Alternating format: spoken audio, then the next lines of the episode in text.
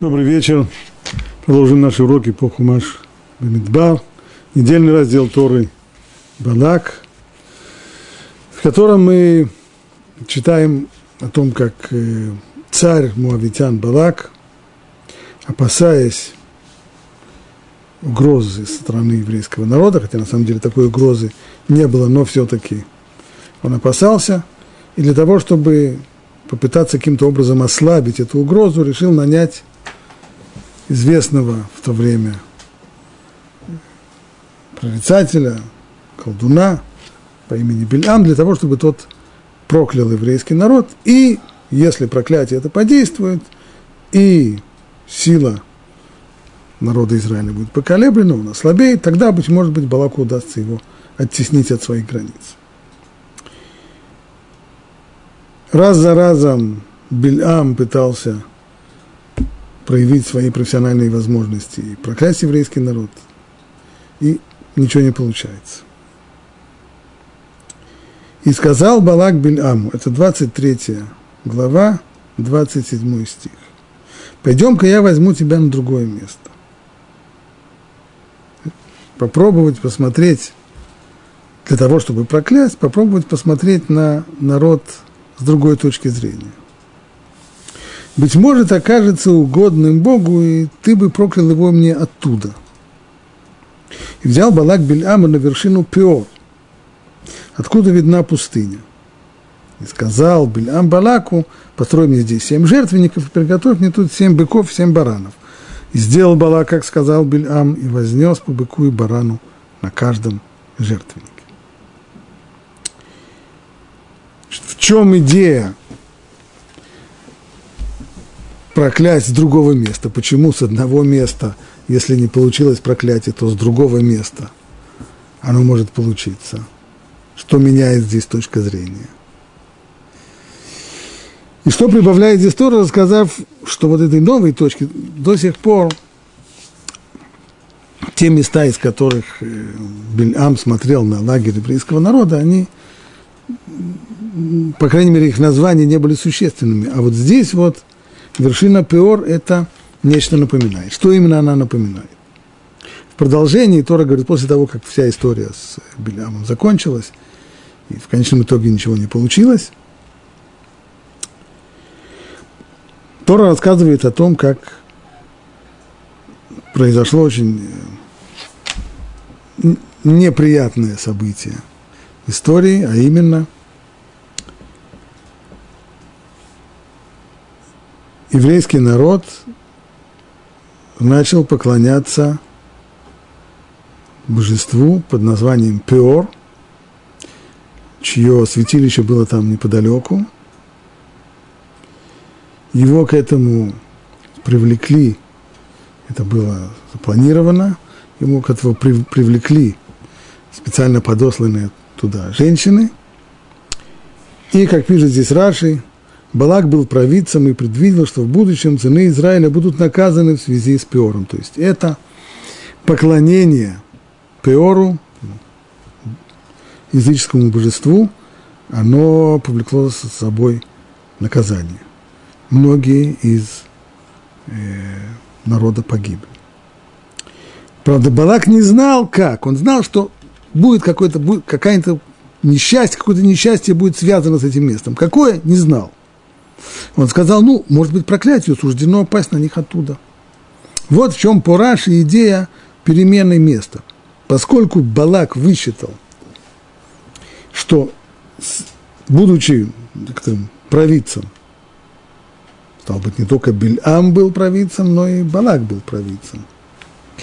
И вот вычислив, что еврейскому народу угрожает некое несчастье с этого места, он решил попробовать, может быть, именно здесь у меня и получится, может быть, проклятие Бельама подействует на евреев именно с этого места.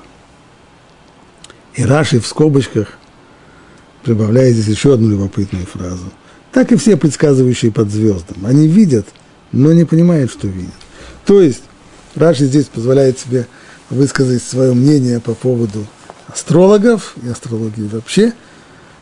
Он не считает это шарлатанством, но вместе с тем говорит, да, они что-то видят, но достаточно смутно. И конкретно понять, что они видят, вряд ли. Так, именно так, как здесь видел Балак. Понял, что связано с этим местом какое-то несчастье для народа Израиля. Какое? Не может знать. Астрологическое предвидение, оно не может дать подобного рода точные данные. Но вместе с тем, что-то здесь, какая-то зацепка здесь есть. Так объясняет Раши. Аравир в своем комментарии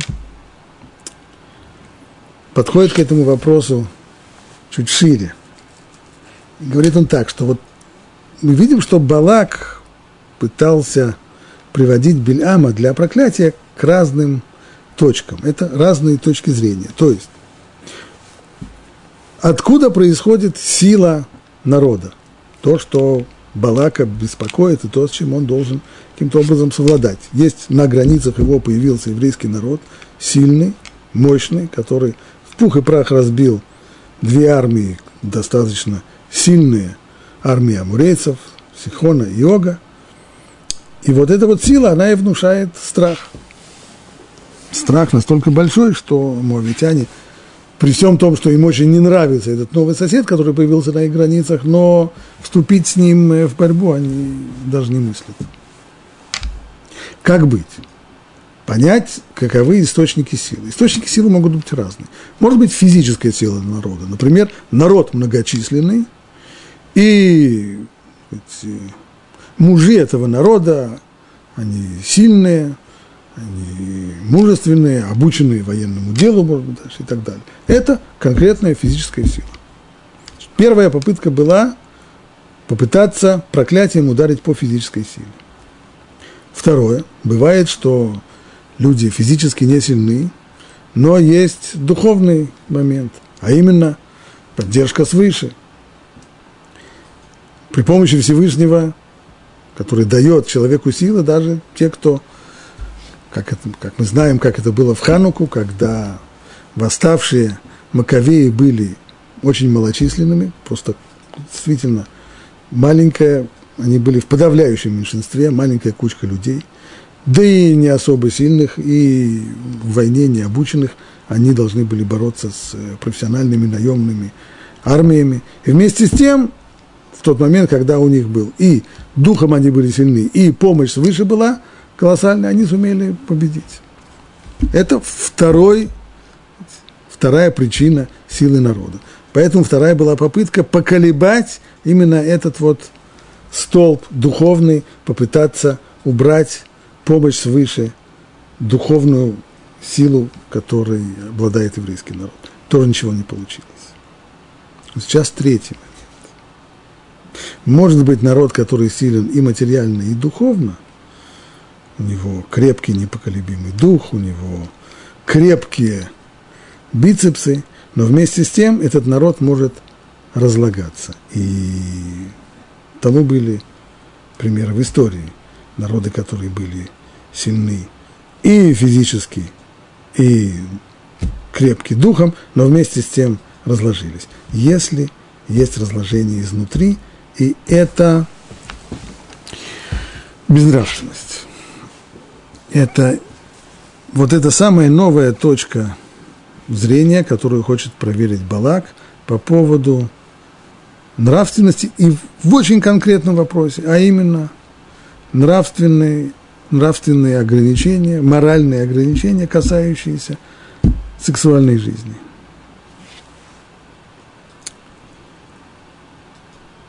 Быть может, если там что-то нехорошо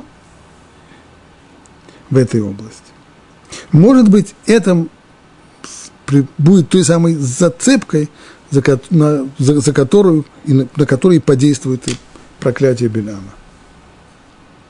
Поэтому он взял его на вершину Пеора. Пеор был особым божеством. Божество бесстыдства.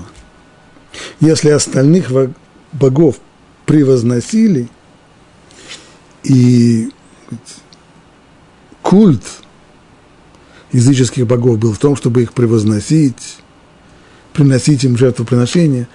С Пеором ничего такого не было. Это был культ бесстыдства, в котором человек с упоением ощущал свою животную природу. Культ, в котором человек мог сбросить свои человеческие верхние одежды, воспитание, нравственные рамки, ограничения, и почувствовать беспредел совершенный. Нет ничего святого, нет ничего недозволенного, все позволено, все можно. И в этом-то был вот этот самый культ Пеора. Вот с этой точки зрения нужно посмотреть, что у евреев с этим, как у них с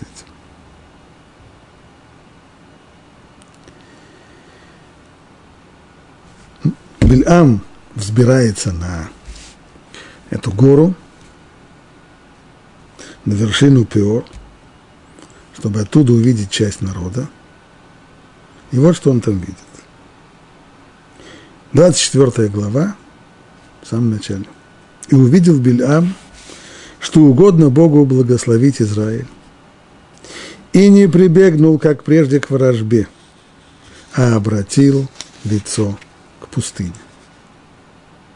И поднял Бельам глаза, и увидел Израиль, расположившийся по своим коленам. И снизошел на него Дух Божий. И произнес он свою притчу и сказал: вот речь Бельама, сына Беора, сына человека с пустым глазом, речь слышащего слова Бога, который зрит видение, посланное ему всемогущим, и падает с открытыми глазами. Как прекрасны шатры твои, Яков, жилища твои, Израиль. Как потоки растекаются они, как сады при реке, как алоэ, что посадил Бог, как кедры при водах».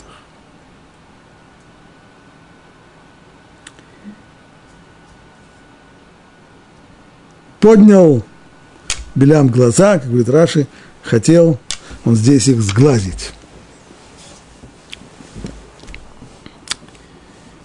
«И увидел Израиль, расположенный по своим коленам». Почему это так важно? Он увидел, что он увидел? Он поднялся на гору и увидел лагерь Израиля. Но это достаточно было сказать, увидел он туда лагерь Израиля. Нет, он увидел лагерь Израиля, который расположился по коленам. То есть лагерь построен был так, что каждое колено селилось, ставило свои палатки отдельно. Отдельно колено Иуда, отдельно колено Рувейн, отдельно колено Шимон. Все по отдельности. К чему, спрашивает Раши, упомянуто здесь расположение колен на стоянке? Бельам увидел, что каждое колено стоит лагерем отдельно, и они не смешиваются между собой.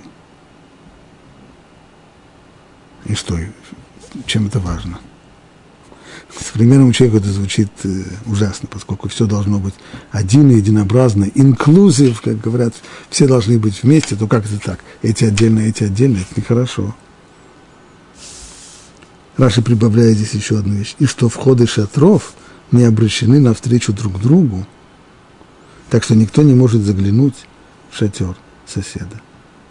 Это более понятно. Здесь есть скромность.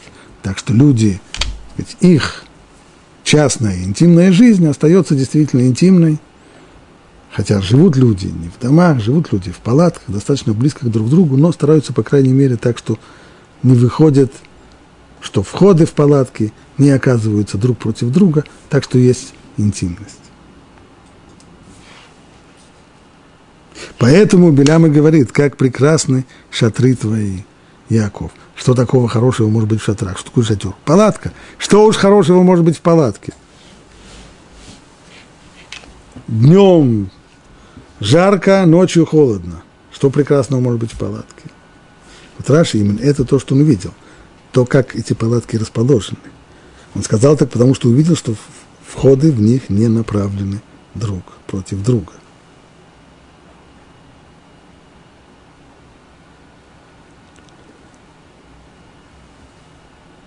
И снова я возвращаюсь к Равиршу.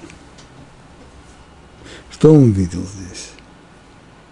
Когда Бельам поднял глаза и увидел Израиль, расположенный по своим коленам, И даже нужно прибавить, что не просто каждое колено отдельно, но и колена разделялись по таким группам более, по кланам, или как это, бейт-ав, отчий дом. Колено, кланы и потом семейство. Вот такое трехступенчатое разделение. Здесь нужно сказать, что принадлежность человека к каждому из них, к своему семейству, к клану, к отчему дому и к колену определялась по отцу, не по матери. Еврейство определяется по матери. Еврей человек или не еврей зависит от того, кто его мать. Тот, кто родился у матери еврейки, еврей. Тот, кто нет, нет. Но принадлежность к коленам по отцу. И вот здесь он увидел, что все, каждый клан, каждое семейство, каждое колено расположено отдельно. Они не смешиваются. И то в этом самом зрелище уже содержался ответ на вопрос Балака. В чем он заключался, этот вопрос? Вопрос Балака к Бельяму заключался в следующем. Как выглядит этот народ с вершины Пеора? То есть каково отношение их к моральным ограничениям в сексуальной сфере? И что же видит Бельам? Видит лагерь, разделенный по коленам и по кланам. Видит шатры Якова, жилища Израиля, которые дают каждому ребенку возможность знать, кто его отец. И тот факт, что семьи и колена объединяются по отцовской линии, позволяет судить о поведении этого народа в сексуальной сфере. Там, где люди ведут распущенную сексуальную жизнь, там не всегда человек знает, кто его отец. Иногда знает, иногда не знает, иногда думает, что знает, а на самом деле не знает. Но, по крайней мере, там установить жесткое вот такое вот разделение по отцовской линии будет выглядеть смешным. Здесь мы видим, все жестко разделено по отцовской линии: семьи, кланы, колена. Поэтому не нужно объяснять Балаку, что же там происходит. Понятно, что и эта там самая, и эта третья точка тоже зацепки представить собой не может. Здесь у народа Израиля тоже все в порядке. И вот тогда, сказано, когда он все это увидит, снизошел на него Дух Божий. Так раньше не сказано. Говорилось раньше, перед тем, как Тора озвучивала благословение, выходившее из уст Бельама, она говорила, что Всевышний вложил слова в его уста, вставил нечто в его уста. А здесь снизошел на него Дух Божий. И вот это некоторая новая стадия, касающаяся самого Бельама. Поэтому прочитаем внимательно еще раз этот текст, обращая внимание на то, что происходит с Бельамом. Так, снова я возвращаюсь к началу 24 главы, 1 стих. «И увидел Бельам, что угодно Богу благословить Израиль. И не прибегнул, как прежде, к ворожбе, а обратил лицо к пустыне. И поднял Бельам глаза и увидел Израиль, расположившийся по своим коленам, и снизошел на него Дух Божий. И произнес он свою притчу и сказал: вот речь Бельама, сына Беора, человека с пустым глазом. И речь слышащего слова Бога, который зрит видение, посланное ему всемогущим, и падает с открытыми глазами. Как хороши твои шатры, Яков, жилища твои, Израиль. Как потоки растекаются они, как сады при реке, как алоэ, что посадил Бог, как кедры при водам. Текут воды из колодцев, и его посевы в обильных водах. Его царь превзойдет Агага, и возвысится его царство. Бог вывел его из Египта. Мощь дикого быка у него, он пожрет враждебные ему народы, и раздробит их кости, и пронзит их своими стрелами. Преклонил колено, лег как лев и как львица. Кто подымет его? Каждый благословляющий тебя благословен, каждый проклинающий тебя проклят».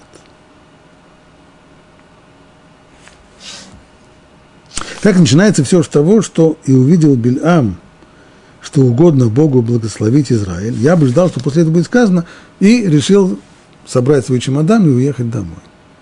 Нет. Из этого он делает вывод: и не прибегнул, как прежде, к ворожбе, а обратил лицо к пустыне. То есть из этого он понимает только, что его предыдущая тактика была неверна, но надежда у него еще остается, что он все-таки сможет каким-то образом достичь результата. Только он больше не будет заниматься ворожбой. Что поясняет Раши, Бельам не стал ворожить, пытаясь узнать, встретится ли ему Бог его желанию. То есть это ворожба, это какие-то магические такие действия были с точки зрения Бельама способом, которым он хотел притянуть контакт со Всевышним, чтобы тот ему нечто передал по поводу еврейского народа и желательно что-нибудь такое, компромат, что-нибудь нехорошее. Он решил теперь, хочет ли Всевышний проклять их или нет, не получается. Тогда я упомяну их грехи. И тогда проклятие само собой падет на них при упоминании и грехов. То есть проклинать у меня у самого уже не получается при помощи своей магии, но, по крайней мере, остается возможность сглазить, упоминать их грехи. И поэтому обратил он лицо к пустыне. Это следует понимать, пишет Раши, в соответствии с арамейским переводом Торы. Что имеется там в виду? И, скорее всего, хотя обычно у Раши вот эти слова, что следует понимать данный текст в соответствии с тем, что в переводе Торы, он имеет в виду перевод Онкелоса. Но в нашем случае перевод Онкелоса ничего совершенно не прибавляет и никоим образом не проясняет, что Раши хочет сказать. Что означают вот эти слова, что желая напомнить, упомянуть грехи евреев, Бильам направил лицо в пустыню. А вот в арамейском переводе Йонатана там сказано как раз четко, что он обратил лицо к пустыне, чтобы напомнить грех, который еврейский народ совершил в пустыне. Что это за грех? Грех золотого тельца. Вот что он хотел возбудить.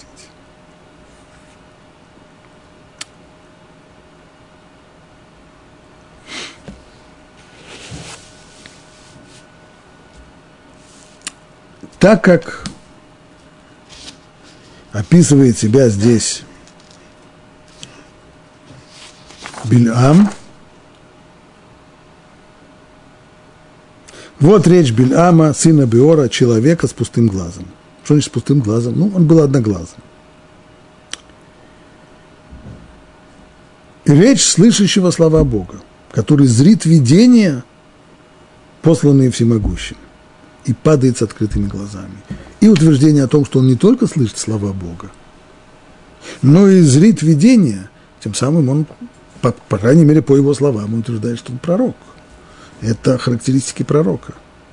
Да и то, что сказано дальше, и падает с открытыми глазами, он описывает здесь явления, которые происходили в действительности с пророками в тот момент, когда они входили в контакт с Богом. В этот момент тело человека отказывало ему, он подобно больному эпилепсии падал, не в состоянии устоять на ногах.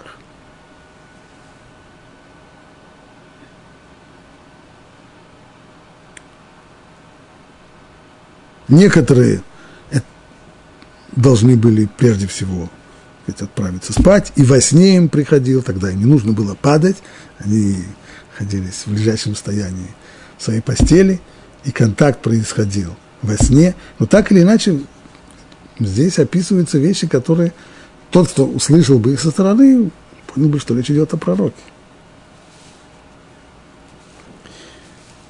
Здесь мы снова должны вернуться к этой теме, которую уже затрагивали, но на этот раз подвести итог и поставить все точки над «и». Известны многие авторы, например, Абьюда Алеви, утверждали, что способность к пророчеству – это исключительное качество душ еврейского народа.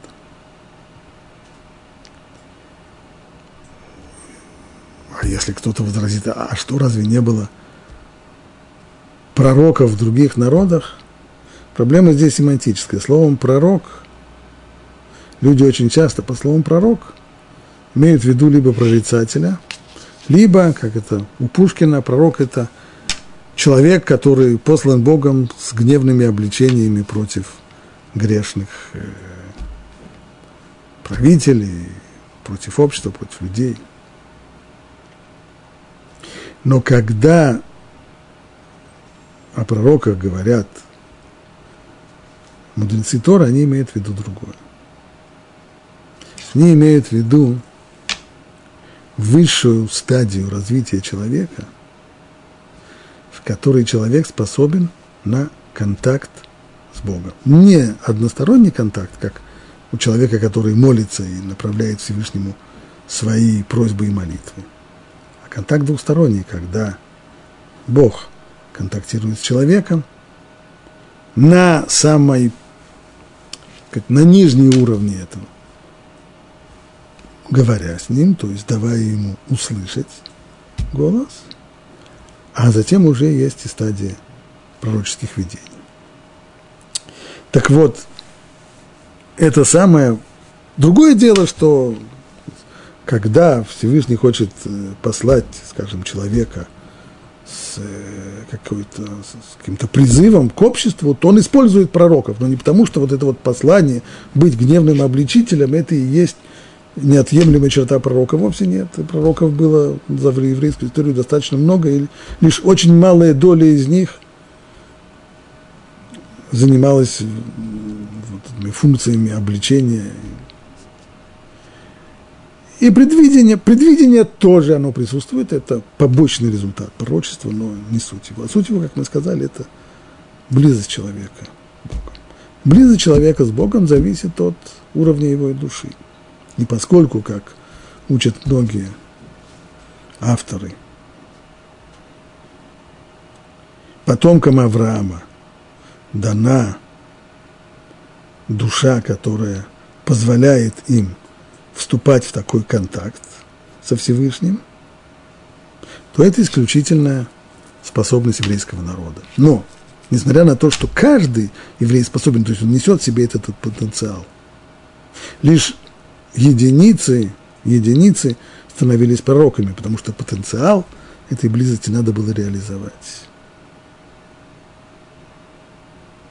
И для реализации, как пишет Рамбам в законах об основах Торы, получить пророчество может лишь большой мудрец, человек очень сильной воли, такой, что вожделение никогда не побеждает его ни в какой ситуации, ибо он контролирует вожделение силой своего разума, человек, имеющий очень широкие познания.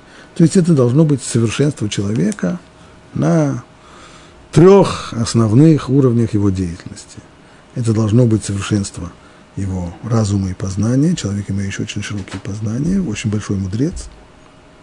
На уровне воли, человек очень сильной воли, когда яйцер ара его не в состоянии пересилить, он всегда в любой борьбе с самим собой, силой воли он принимает правильные, нужные решения и не сдается своим слабостям, не подчиняется своим слабостям и влечениям. И, наконец, с точки зрения качеств характера, человек, который умеет, всегда доволен тем, что у него есть, и умеет ограничиваться самым малым, не завистлив, не стремится к благам и так далее. Иными словами, совершенный человек. А перед нами здесь Бельам, который, не только что на совершенного человека, а наоборот, Тора показывает его достаточно отрицательные качества. Его гордость, надменность, его спесь, его любовь беззаветную к золоту и серебру, его стремление к почестям, его безнравственность.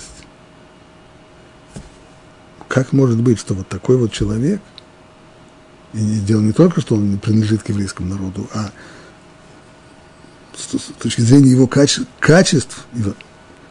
как может быть он и пророк, как может быть близость к Богу?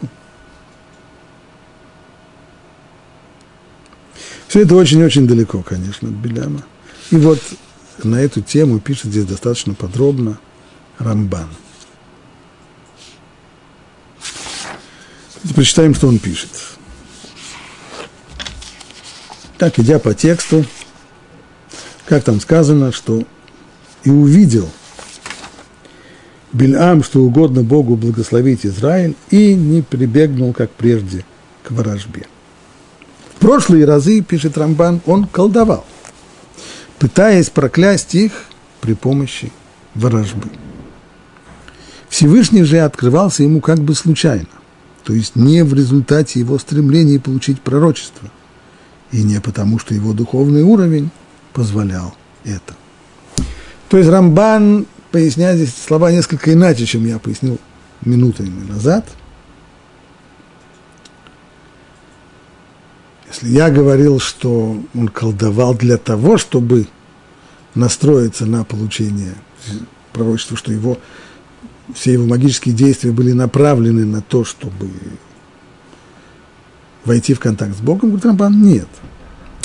Колдовал он, как обычно колдуны колдуют, так, чтобы навести порчу своими вот магическими способами колдовства, чародейства и волшебства. Вот с этим ничего не получилось. Правда, каждый раз, когда написано о том, что он там колдовал, написано, что Ваикер, и буквально случилось так, что встретился ему Всевышний, то есть вошел он в контакт, но это каждый раз написано Ваикер, то есть как слово микре, случайность. Иными словами, этот контакт с Богом был определенного рода случайностью, он не был результатом тех самых действий Бильама. И хотя, читая текст предыдущей главы, можно было бы поспорить с тем, что Рамбан говорит, по крайней мере, Балаку Бельам говорит, что он, ты постой здесь, а я отойду в сторонку, может быть, встретится мне Бог. То есть, есть у него, он ищет этого контакта. Но вместе с тем, очевидно, то, что имеет в виду Рамбан, это то, что он, может быть, он ищет этого контакта, но его, так сказать, магия отдельно, а контакт отдельно. Не при помощи магии он пытался выйти на этот контакт. А магия была для того, чтобы колдовать, чтобы навести порчу.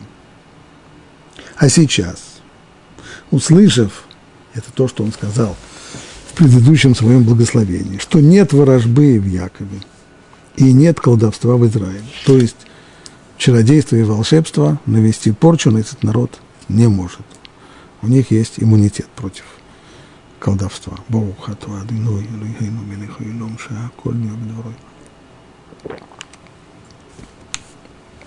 Которые могли повредить ему, Бельам оставил колдовство и не стал полагаться на него, как прежде. Вместо этого он обратил лицо к пустыне, в которой стояли лагерем евреи, намереваясь увидеть их и настроиться в ожидании того, что Всевышний пошлет ему речение о них, как он уже сделал дважды. То есть, объясняет он здесь, что направил Бельам свое лицо в пустыню не так, как объяснил Раши. Раши объяснил, что имеется в виду, что он смотрит в пустыню для того, чтобы напомнить грех золотого тельца. Рамбан говорит, нет. То, что он направил лицо в пустыню, потому что в пустыне находится лагерь еврея, наоборот. Он внимательно всматривается в этот лагерь. И всматриваясь в этот лагерь, он пытается медитировать для того, чтобы вызвать контакт со Всевышним на тему тех людей, которых он сейчас, на которых он сейчас смотрит. Откуда ты знаешь, что это получится? Но ведь дважды уже было, что Всевышний входил в контакт с Бельамом, давал ему определенные, говорил ему определенные слова. И каждый раз эти слова касались именно народа Израиля. Может быть, он сделает сейчас. Только раньше это было исключительно, раньше это было по инициативе свыше.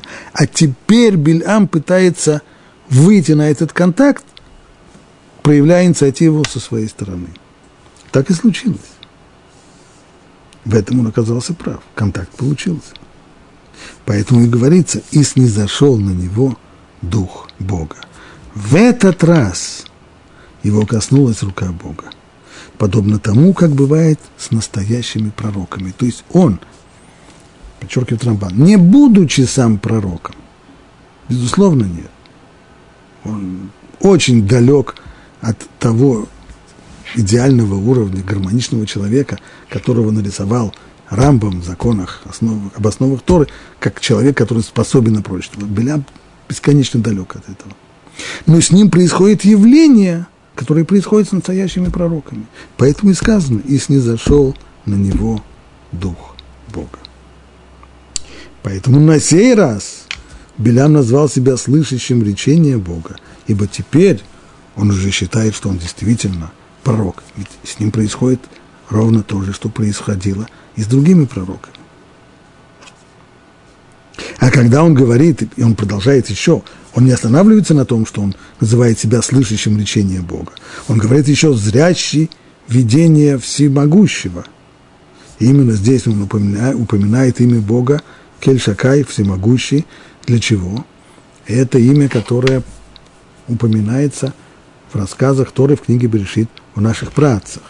Это означает, что он сейчас воспринимает пророчество через чистое стекло, подобное первым пророкам, о которых сказано: «Я являлся Аврааму, Ицхаку, Якову, как Бог всемогущий». Это надо объяснить, что такое чистое стекло, причем здесь стекло. Чистое стекло – это возможный перевод того понятия, которое мы встречаем у мудрецов, аспоклярия мира, так это говорится в оригинале. Что имеется в виду? И это тоже можно объяснить двояко. Речь идет о том, что контакт пророка с Богом, хотя мы говорим здесь о контакте, и очень-очень хочется сказать непосредственный контакт, но на самом деле непосредственного контакта быть не может. Этого нет. Никогда. Контакт всегда опосредован. Через определенные средства. Вот эти средства передачи пророчества, пророческого видения, они называются мудрецами аспоклярия. Можно объяснить это как стекло, подобно тому, как человек, который смотрит на происходящее на улице, он находится дома, смотрит происходящее на улице, он не воспринимает это непосредственно, он смотрит через стекло. И стекло бывает разное. Бывает стекло прозрачное очень, и тогда он видит все отчетливо, а бывает стекло мутное. Например, когда только недавно была грязь, потом дождь, стекло замутненное, или на стекле есть пары, или изморозь, в результате через стекло видно плохо. Второе возможное объяснение, что речь здесь идет не о стекле, через которое видят, а о передаче, как если я хочу передать информацию не непосредственно, а через систему зеркал. Так вот здесь я показываю какую-то картинку, но человек не сразу видит эту картинку. Картинка эта отражается в зеркале, и с этого зеркала на другое зеркало, еще, и в конце у последнего зеркала стоит человек, и он видит. Видит ли он картинку, которую я показал? Нет. Он видит ее отражение, множественное отражение, это уже второе, третье, четвертое, пятое отражение, но в конечном итоге это отражение той самой картинки, которую я показывал. И снова зеркала бывают разные. Бывает зеркало, в котором все прекрасно видно, а бывает зеркало мутное, в котором видно достаточно расплывчато. Так вот, здесь все пророки отличаются друг от друга. Вот уровни пророков, они отличаются друг от друга тем самым стеклом или зеркалом, если хотите, через которое они воспринимают пророчество. Чем более яркое, чем более прозрачное стекло, тем более ясно воспринимается пророчество, что свидетельствует о более высоком уровне пророка, о его большей близости. Так? То есть, если мы скажем, есть пророк, который воспринимает показываемое ему видение через одно зеркало или через два, а есть пророк, который воспринимает это видение, но через 10 зеркал. Здесь много-много-много отражений.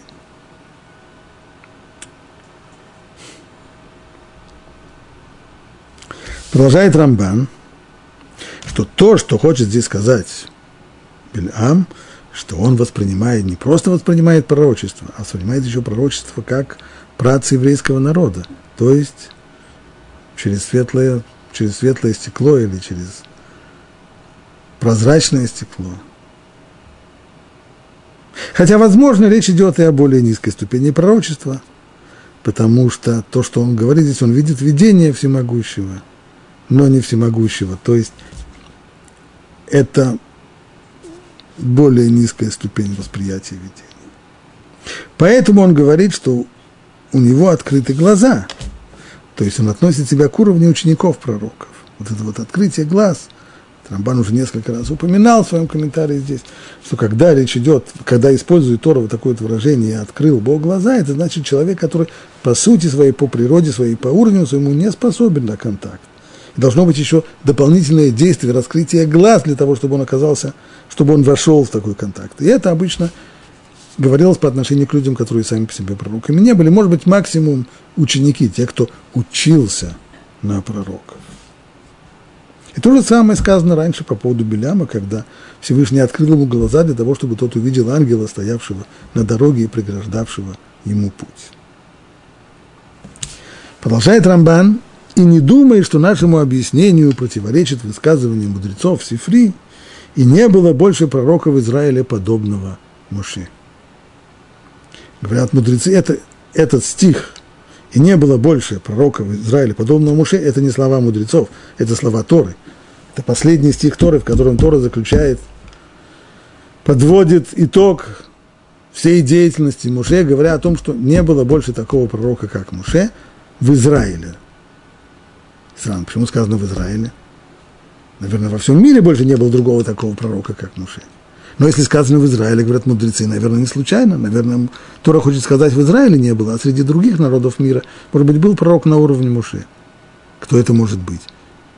На Торе упомянут всего лишь один человек, называвший себя пророком и не принадлежавший к народу Израиля. Это Бельам. Что ж, Бельам имеется в виду? Да, говорят мудрецы, Бельам.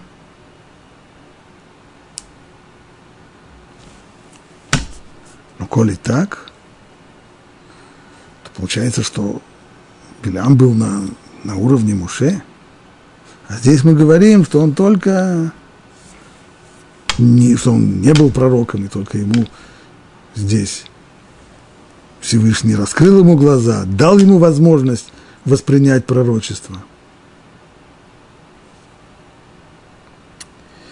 Продолжает Рамбан, это барайта на самом деле имеет в виду нечто другое. То есть мы как воспринимаем, что Тора говорит, не было больше такого пророка, она имеет в виду сказать, что Моше был самый великий пророк. Все остальные намного ниже него. Говорят мудрецы, да, это все остальные из Израиля, а вот среди народов мира был один его уровня, это Бельам. Абсолютно неправильное понимание, говорит Рамбан. Мудрецы сочли, что стих, смысл стиха «и не было больше пророка в Израиле, подобного Моше, которого бы знал Бог лицом к лицу», не в том, чтобы сообщить нам о преимуществе Моше перед всеми остальными пророками. Это преимущество нам ясно, совершенно очевидно из других мест в Торе. В книге Бамидбар, в недельном разделе Баалутха, там сказано, это 12 глава, 6 стих, «Если есть», Всевышний обращается к брату и сестре Моше, к Аарону и Мирьям. Если есть среди вас пророк, то я открываюсь ему в видении.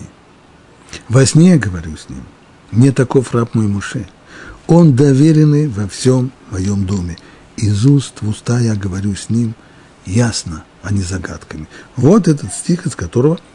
И на этот стих действительно опирается и Рамбам в 13 принципах веры, в которых он говорит, что отсюда мы учим, что пророк Моше был пророком выше всех остальных пророков.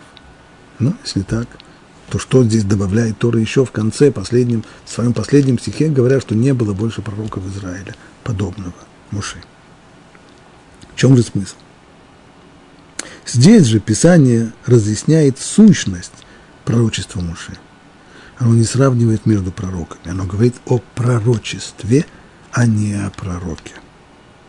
Оно было ясным, подобным тому, как человек, говорящий с товарищем лицом к лицу, может убедиться, что слушающий адекватно понял его слова и намерения.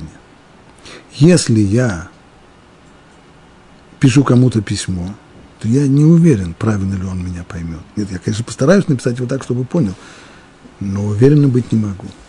Более того, даже если я говорю с человеком по телефону, бывает и так, что он меня поймет неверно, а я не смогу выявить это, потому что я не вижу его выражения лица, я не вижу, как он реагирует на то, что я говорю. Может быть, я сказал что-то безобидное, а он воспринял это как обиду, и у него на лице эта обида написана. Если бы я стоял напротив него, я бы увидел, и тут же бы поправил себя и сказал, что я это не имел в виду, и он зря это берет на свой счет, я совсем другое хотел сказать. Я говорю с ним по телефону, далеко от него. У меня нет возможности это проверить. А вот когда лицом к лицу, то тогда коммуникация получается четкой и ясной, без сомнений, без тумана. И мудрецы объясняют, что с Бельамом произошло нечто подобное, когда тот пророчествовал ради Израиля. Он совершенно ясно понял слова Всевышнего, его намерения в отношении будущего народа Израиля. То есть, то, что мудрецы видят в этом стихе, и не было больше пророка в Израиле, подобного Муше, они говорят здесь не о личности пророка, они говорят здесь об сути его пророчества. Ведь от Муше вышло не просто пророчество, Тора, ее законы. По поводу закона Торы не должно было быть никаких абсолютно сомнений. Чтобы никто не мог спросить, а вот странный здесь закон, а может быть, Муше его не совсем точно понял. Может быть, Всевышний имел в виду что-то другое, а Муше просто так интерпретировал. По поводу других пророчеств, это может быть вопрос к месту. Но пророчество Муше было настолько ясным, настолько четким, лицом к лицу, что не было никакого сомнения, что он понял все совершенно точно, во всех мельчайших деталях, и смысл, и значение, и все детали.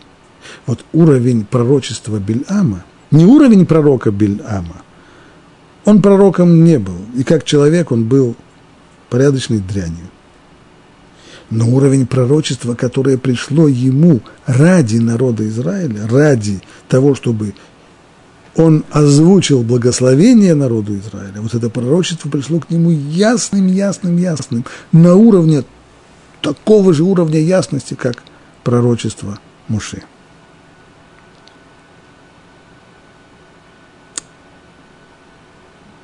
А различие между пророчеством Муше и Бельама в другом, не в ясности.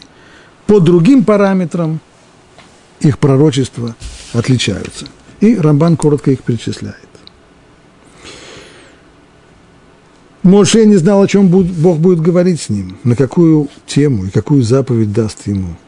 Он просто был постоянно готов к пророчеству, было состояние ежеминутной готовности к этому контакту. А Всевышний приказывал ему, когда была на то его воля. Бельам же должен был сосредотачиваться мысленно, настраиваться на определенное речение, которое он желал услышать из уст Всевышнего. Он медитировал, готовясь к нему, готовясь к приему пророчества в надежде, что, может быть, Бог снизойдет к нему. Вот как это случилось здесь. Здесь мы видим, он готовится к этому, он медитирует, он пытается настроиться, он смотрит с вершины горы на еврейский народ и пытается настроиться на то, чтобы Всевышний вошел с ним в контакт на тему еврейского народа. Бельам знал, что если пророчество состоится, то оно будет именно на ту самую тему, на которую он сейчас медитирует, и к которой он себя готовил, и ни на что другое. У Муше это было совершенно не так. И кроме того, Муше не знал, когда именно Бог будет говорить с ним, поскольку у них не было постоянного времени для контакта. Бельам же тщательно высчитывал тот момент, когда состоит сообщение. Понимал, что это может быть только в особые минуты и секунды. И пророческий дух охватывал его только в этот самый момент. Возможно, это имеют в виду наши учителя, говоря, что Бельам мог проклинать только в определенное время. Он умел улучшить момент гнева Всевышнего, и в этот момент он и проклинал. Итак, то, что основное утверждение Рамбана, что слова наших мудрецов о о том, что не было другого такого пророка в Израиле, подобного Моше в Израиле не было, а среди народов мира был, и это Бельам, следует понимать так. Речь идет не о пророках, а о пророчествах. И конкретно об одном из параметров пророчества, может быть, самый главный параметр, а именно, пророчество Моше было абсолютно ясным, так что оно не оставляло никакого сомнения лицом к лицу. И вот такого рода пророчество пришло и к Бельаму, который не только что таким пророком не был, но и вообще пророком был никаким.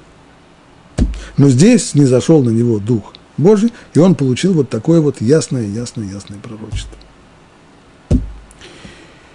Но слова Рамбана повергают нас в недоумение. Казалось бы, он не ответил на свой вопрос. Ведь так, как это объяснено почти во всех книгах.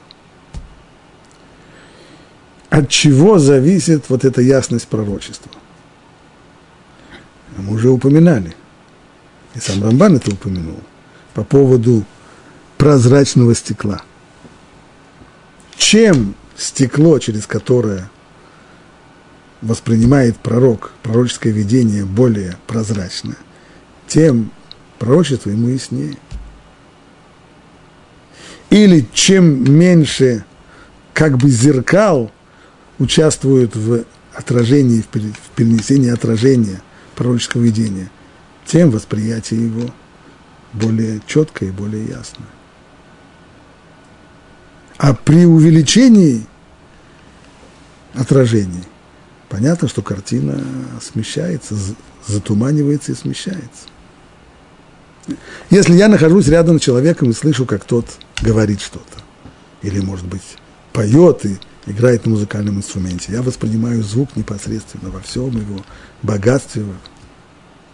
Если кто-то записал человека на магнитофон, а потом воспроизводит, уже нечто теряется. А если это воспроизведение еще раз записать и потом передать в другом месте, и еще раз записать, каждая подобного рода передача, каждая стадия в передаче означает определенную утерю информации, смешение, уже не такой четкий звук, уже нюансы можно уже и не услышать. Получается, что у пророков, пророки, у которых было меньше таких стадий, их зеркала, было меньше зеркал, и они были по-настоящему прозрачными. Было более четкое и ясное пророчество. Но от чего зависело это количество зеркал? От чего зависела прозрачность стекла, через которое пророк воспринимал свои видения? От личности пророка. Чем он ближе к Богу, чем более гармоничная личность, тем его стекло было прозрачное. Чем пророк ближе к Богу, тем меньше отражений. Тот, кто дальше, больше зеркал, больше отражений. Тот, кто ближе, их меньше. И отсюда выходит более ясное пророчество. Или, как объясняют это в других книгах, вот это вот стекло, через которое воспринимает пророк это пророчество, это его личность. Чем человек более низкого развития, тем его «я» больше присутствует. Есть больше... И его «я» приводит к тому, что стекло это недостаточно прозрачно.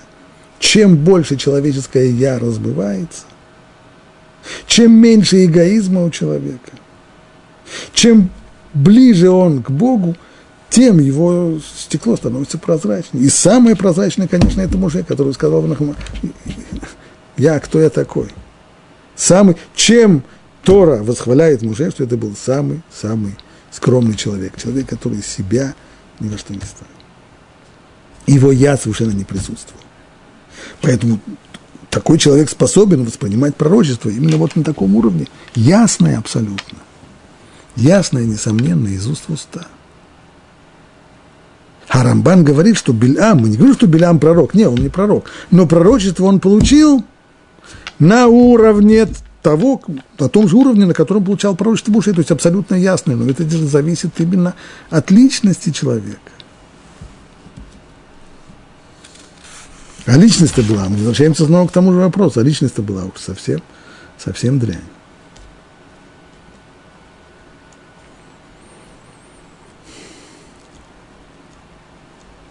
И, очевидно, нужно сказать и следующее. И об этом говорят, Ариэль Дискин объясняет. С точки зрения Бельама как раз желательно было бы, чтобы пророчество его было ближе к пророчествам всех остальных пророков, а именно, когда оно проходит через личность человека. Поскольку сам он лично, он еврейский народ ненавидел. Когда он на них смотрел, вид этих еврейских жилищ, этих шатров, которые стоят со входами, которые не направлены друг против друга, все это вызывало в нем злобу, ненависть и отвращение. И это его личное качество, если бы видение пророческое проходило обычным путем, обычным для большинства пророков путем, то есть через личность пророка, то он бы туда сумел бы подмешать туда своей ненависти.